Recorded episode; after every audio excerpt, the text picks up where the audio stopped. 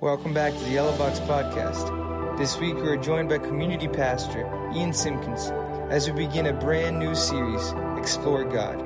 For more information, please visit us at www.communitychristian.org and remember, you can always find us on Sundays at the Yellow Box at 9:30 a.m., 11:15 a.m., and 5 p.m., and also on Monday nights at 6:30 p.m. We hope to see you there. Well, good morning, community. How you feeling this morning? Man, it's good to see you guys. A special welcome if you're joining us digitally. Uh, I thought I'd start getting real this morning. Is that all right? Okay, moment of truth. Show of hands. How many of you have a mild to severe addiction to Google? No, okay, raise them up. Actually, keep them there. Now look around the room for a second. Those not raising their hands, we have a word for them in church. They're called liars. Um, just kidding. I'm just kidding. Uh, for those of you 25 or younger, you may not know this, but there actually was a time where we sometimes just wouldn't know stuff. you would just sit with that feeling. Someone would ask a question like, Where's Tom Petty from? And you'd go, I don't know. And then he went back to dinner. And then two years later, you'd be walking down the street and you'd see someone wearing a Heartbreakers t shirt. You'd run up and you'd say, Where's Tom Petty from? And she'd tell you, Florida. And a wave of endorphins would wash over you. And that's how you met your wife. Are you understanding me? now, what do we do? It's just, well, just ask Google. Sometimes I'll, I'll ask Google, I'll type into Google before I've even really thought about the question. I Google so much, it's embarrassing. And so I wondered how many other people had that same strange addiction. And I found this article entitled 23 Weirdest Things Ever Googled. I'm going to show you the ones that I'm allowed to show in church. Here are a few of my favorites. The first is this Who would win in a fight between a grilled cheese and a taco?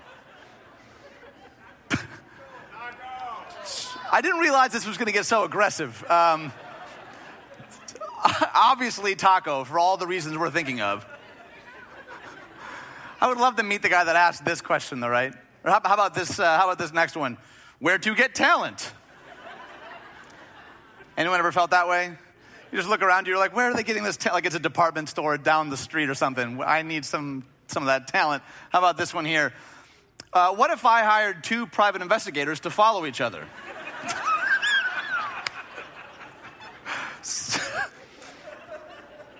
I can tell somebody with like extra cash is like, I'm doing that today. Let's, that's gonna be, okay.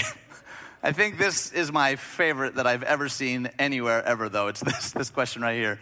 Why is Nicolas Cage on the cover of a Serbian biology textbook? Which doesn't seem that interesting until you do a little digging, though, and discover, lo and behold, Nicolas Cage on the cover of a Serbian. I have no idea why. I have no idea what the story is there. That picture looks more like my dad than I'd care to admit. Um, here's my point, though. We all have questions, every single one of us. There's not a person you've ever met or will ever meet that doesn't grapple with questions, that doesn't have questions. And some of those Google can't answer. Like big, huge, life altering types of questions. That's why we're embarking on this seven week series called Explore God to dive into some of those big questions that most of us, if not all of us, have or will wrestle with at some point in our life. And so the question that I want to ask today is this one Does life have a purpose? Does life have a purpose? Now, as Sherry mentioned, we're partnering with 800 other local Chicagoland churches walking through this series together. And so, before we dive into this question, I want to say two things really quickly. The first, if you're here and you're skeptical at church, you're not sure about this whole God or Bible or Jesus thing, I am so, so, so glad that you're here.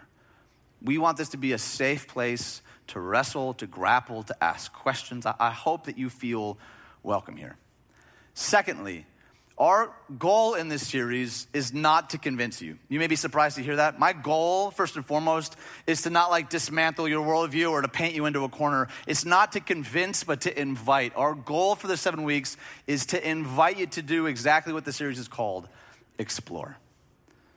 To just explore, to, to maybe walk this road with us a little bit and just see what happens. And so, this question today that we want to wrestle with does life have a purpose?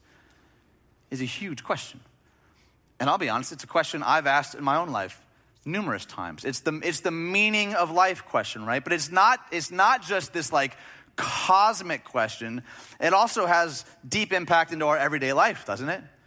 Like, how should I spend my money? What job should I apply to? What relationship should I invest in? Do you feel the weight of that question? Does life have a purpose? Life in general, my life specifically, I'm one of seven billion people on the spinning globe. Does my life matter? Does it have purpose? Does it have meaning? It's a question I know that I've wrestled with a number of times in my life. Now, you might be surprised to discover this. This isn't even a new question. In fact, it's an ancient question. People have been asking this question for centuries. One such person who grappled with this very question is a king named Solomon. Now, Solomon lived about 300 years ago in ancient Israel, and uh, he has three wisdom books attributed to him. And the one that we're going to kind of explore a little bit today is called Ecclesiastes. Now, there's a couple of different opinions about Ecclesiastes. Some believe that he wrote it himself. Uh, others believe that it was penned by someone in his school of thought. Either way, Ecclesiastes is wrestling with these big, massive questions that most, if not all of us, have or will wrestle with. What is the point of all of this? Is there a purpose and meaning to all of this? It's a collection of reflections reflecting on the meaning of life.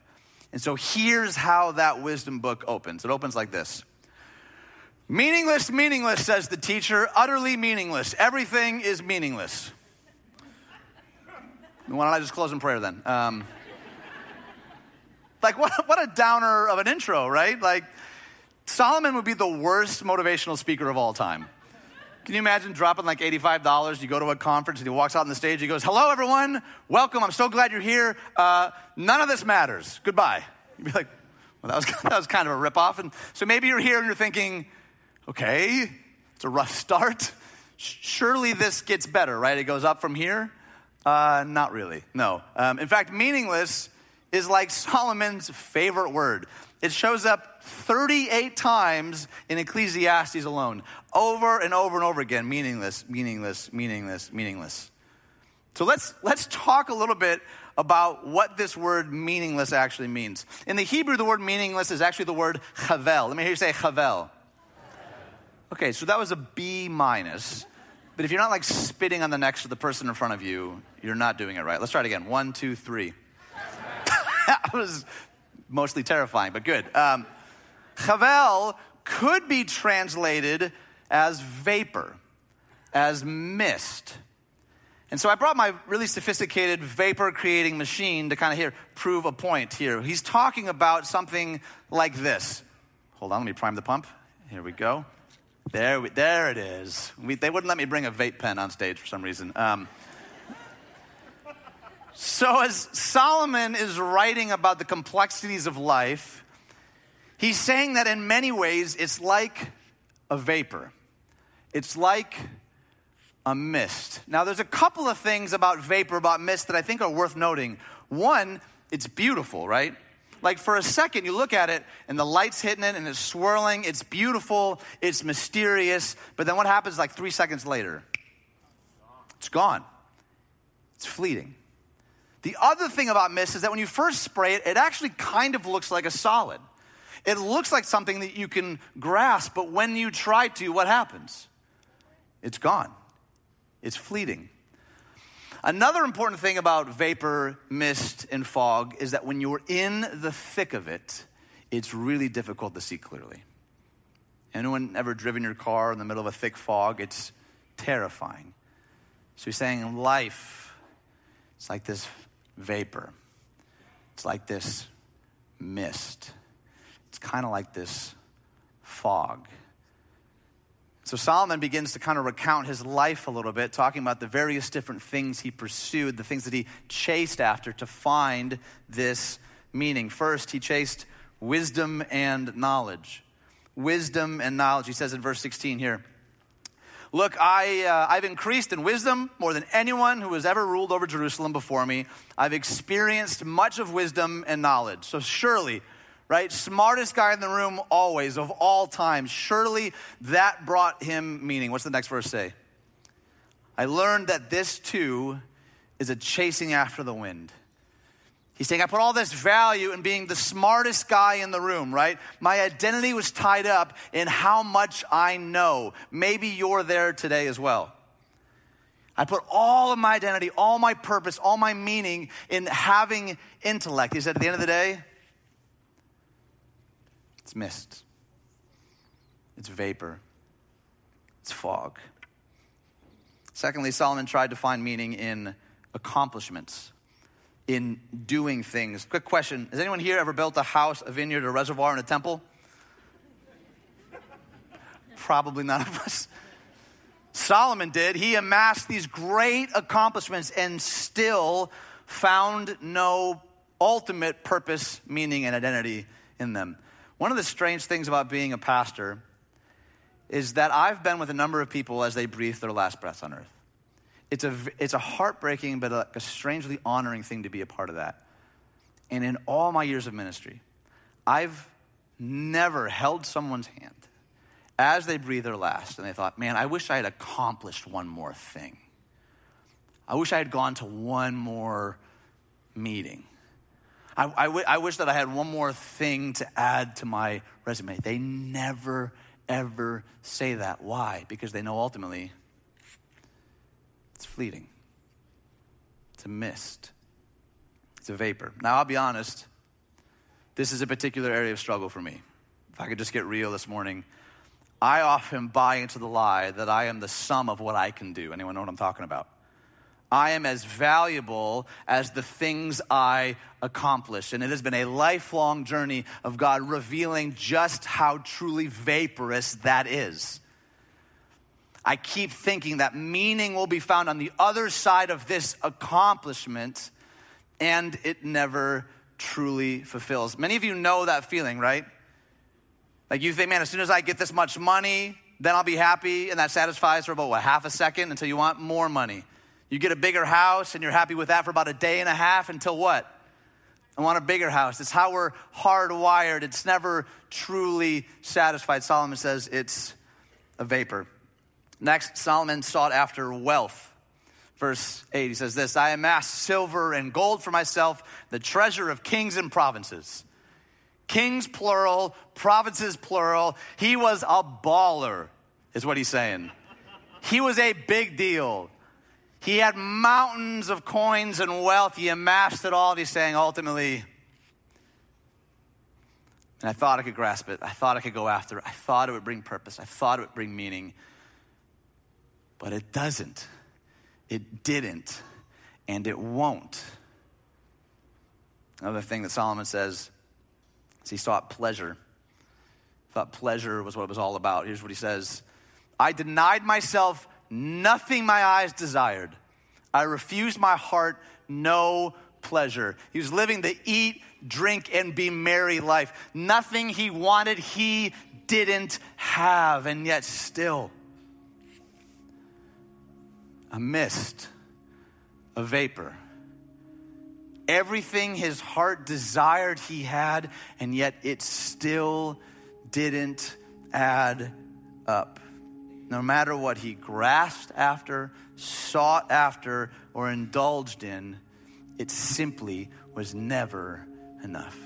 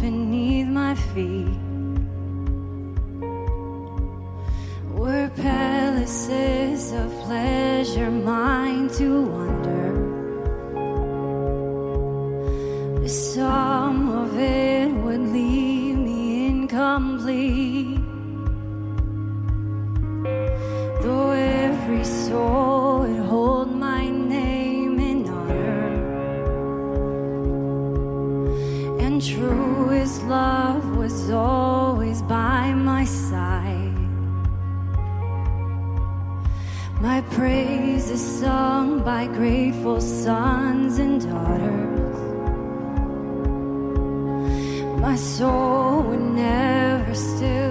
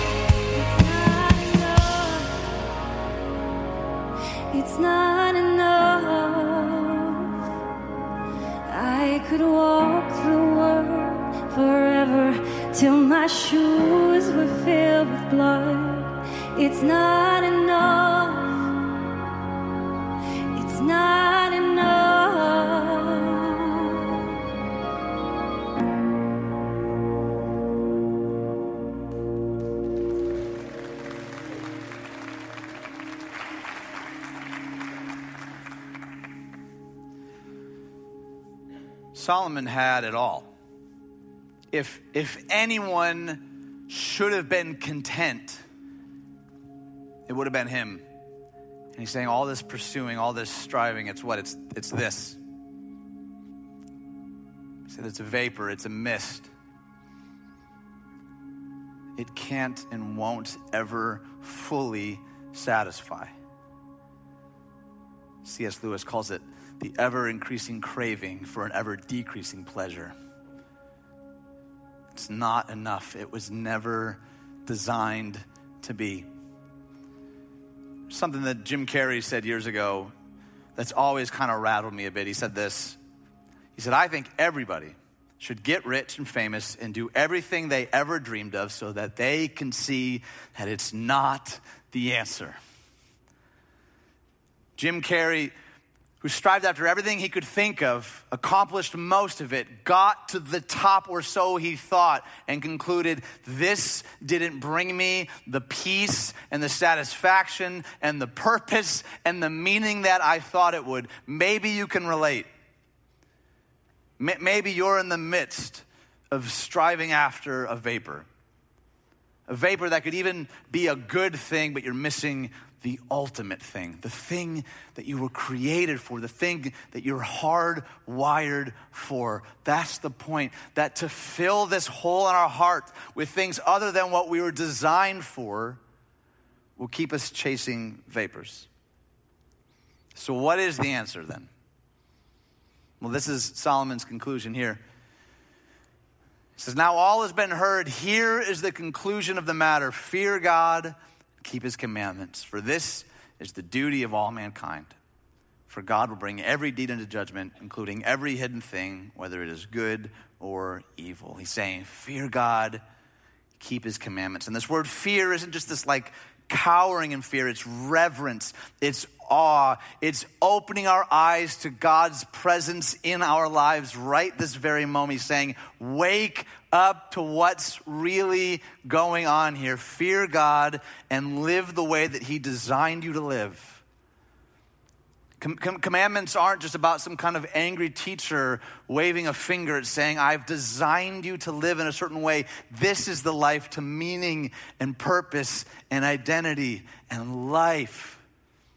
That's Solomon's conclusion to fear God and keep his commandments because every single one of us, every person you've ever met, every person you will ever meet, was designed in the image and likeness of a God who loves them and sees them exactly as they are.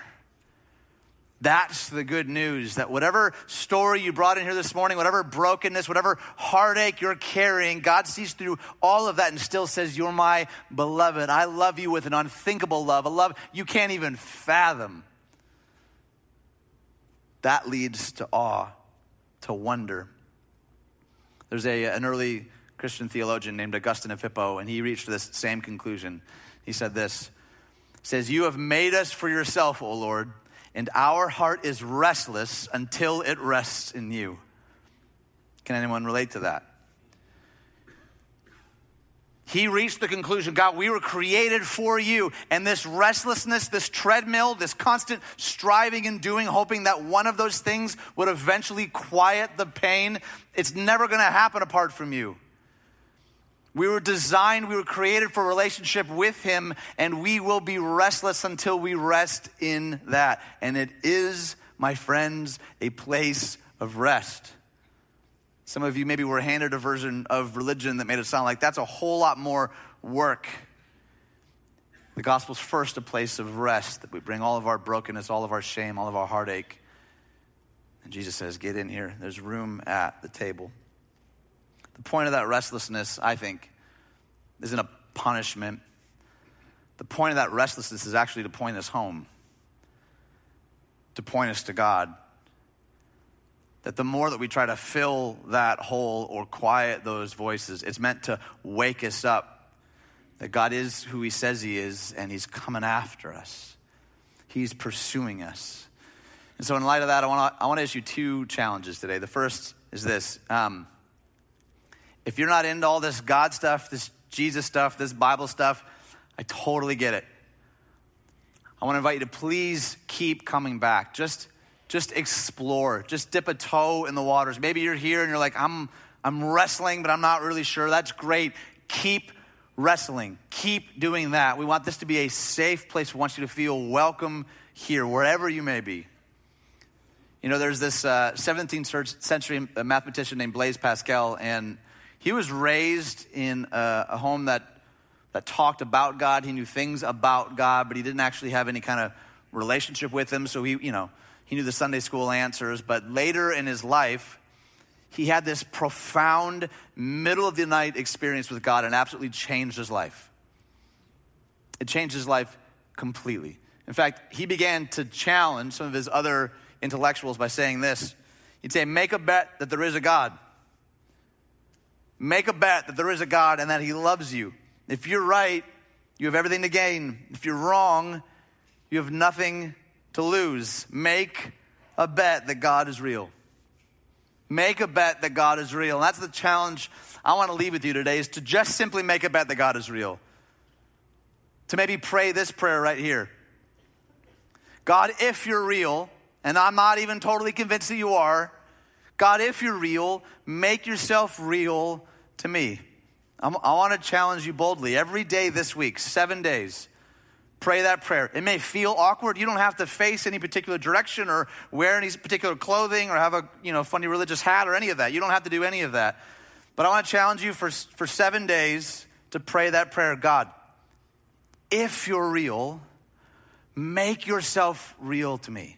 Open my eyes to the reality of your presence. Do something in my life that blows my mind. I want to challenge you if you're wrestling, if you're doubting, if you're skeptical, to pray that prayer and look for God to make himself known. The second challenge for those of you maybe who are Christ followers in the room, I want to invite you to pray that same prayer God, if you're real, make yourself real to me. And you might be thinking, why, why would I pray that prayer? I'm, I already believe. I'm already in. I'm, I'm Team Jesus. I have the banner. I have, I'm ready. I'm, let's do this. He, he, here's what I know. So often, we can profess with our lips something that's not actually true in our lives. I've been there.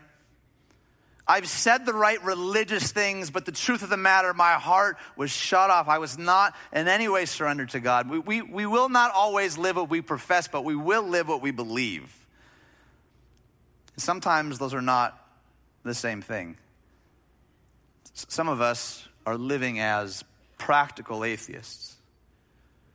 We have good church attendance, we know good church trivia but we've not actually surrendered our lives to the God of the universe. We've not fully and completely trusted in Him. We're still grasping at vapors. We're still seeking meaning and purpose and identity apart from Him.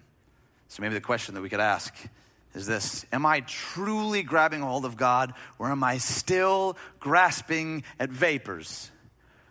Because in a world of vapors, God is the only solid. And I'll be really blunt this Christianity thing is not that hard to fake. And I've done it myself. Lip service to a God where I still decided I'm going to live my life exactly as I want to live it. What if, whether you've been walking with God for a long time or not much at all, we all prayed that prayer God, if you're real, and I, I don't know if you are, I believe that you are, I know that you are, would you make yourself real to me? Open my eyes to the ways that you are working and moving in the world. Because a lot of us are still grasping, right?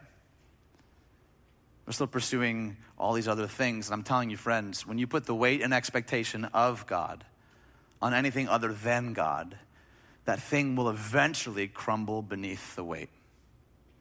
Listen, if, if you can't take a day off, take a vacation, or eat a donut. You might be your own God. And God's saying, I didn't design you that way. You're not made to live that way. And one of the things that I find, particularly with talks like this, is that sometimes the sentiment for us is that we think that vapor management is what's going to get us healthy, right? If I can organize and categorize and shelf all my, if I can fix or categorize or manage my vapor, then I'll be good. Then I'll be taken care of. Then I'll find purpose and identity and meaning. And Jesus saw this tendency in us. He knew that we would be drawn to vapor management. He didn't want us to obsess over missed opportunities. That's the right response. That's the right response. So here's, here's what Jesus says in one of the most famous sermons ever uttered, addressing and knowing that our tendency to chase things that won't bring us meaning, won't bring us purpose. He says this He says, Here's the bottom line. Don't worry about your life. Don't worry about what you will eat or what you will drink. Don't worry about your, how to clothe your body. Living is about more than merely eating, and the body is about more than dressing up. Saying you're obsessing over all these things that aren't going to bring you the purpose and security that you think that they will. And here's how he concludes this sermon Seek first the kingdom of God and his righteousness, and then all these things will be given to you. Seek first the kingdom of God. That means give your entire life to God, not just your Sunday mornings not just your church friends, all of you to God. It's, a, it's an invitation to hop off of the treadmill, to opt out of the rat race of always trying to be good enough or smart enough or wealthy enough or successful enough or accomplished enough or holy enough. Say, man, apart from God, God, when God is first, when we surrender first and foremost to Him, you will be amazed at what He will do in our lives. So, what if we took a bet on God? God, if you're real, make yourself real to me. And what would change if we actually lived, if that were true? Not just in our own lives, but for every single person that you ever met. God loves you as you are, not as you ought to be, because none of us are as we ought to be. We all have baggage, we all have scars, we all have wounds. And Jesus says, Bring all of that to me. I will give you rest. I will give you purpose. I will give you an identity and a mission and a dream that you couldn't possibly dream of your own. What would it look like for us to start there? Jesus came to wake us up, to make us aware of what we already have in Him so we wouldn't waste our life chasing things that won't ultimately satisfy. I think C.S. Lewis put it best. He said, God cannot give us happiness and peace apart from Himself because it is not there. There is no such thing. Would you pray with me, please? God, thank you that you have created us for yourself, that you didn't create us and the world and spin it on its axis and leave us to figure it out, that you gave us yourself in Jesus. God, that you don't just simply desire lip service, you desire our entire lives. God, whatever fog or mist or vapor we're in the midst of right now, God, help us to see it for what it is, to cut through the fog and to pursue you. God, make yourself real to us. Maybe for the first time or the thousandth time, God, make yourself real to us. Help us to loosen our white knuckled grip on the things that won't ultimately satisfy and cling more and more fully to you. We thank you, God, and we love you. And we pray all these things in the beautiful, powerful name of Jesus. Amen. Amen.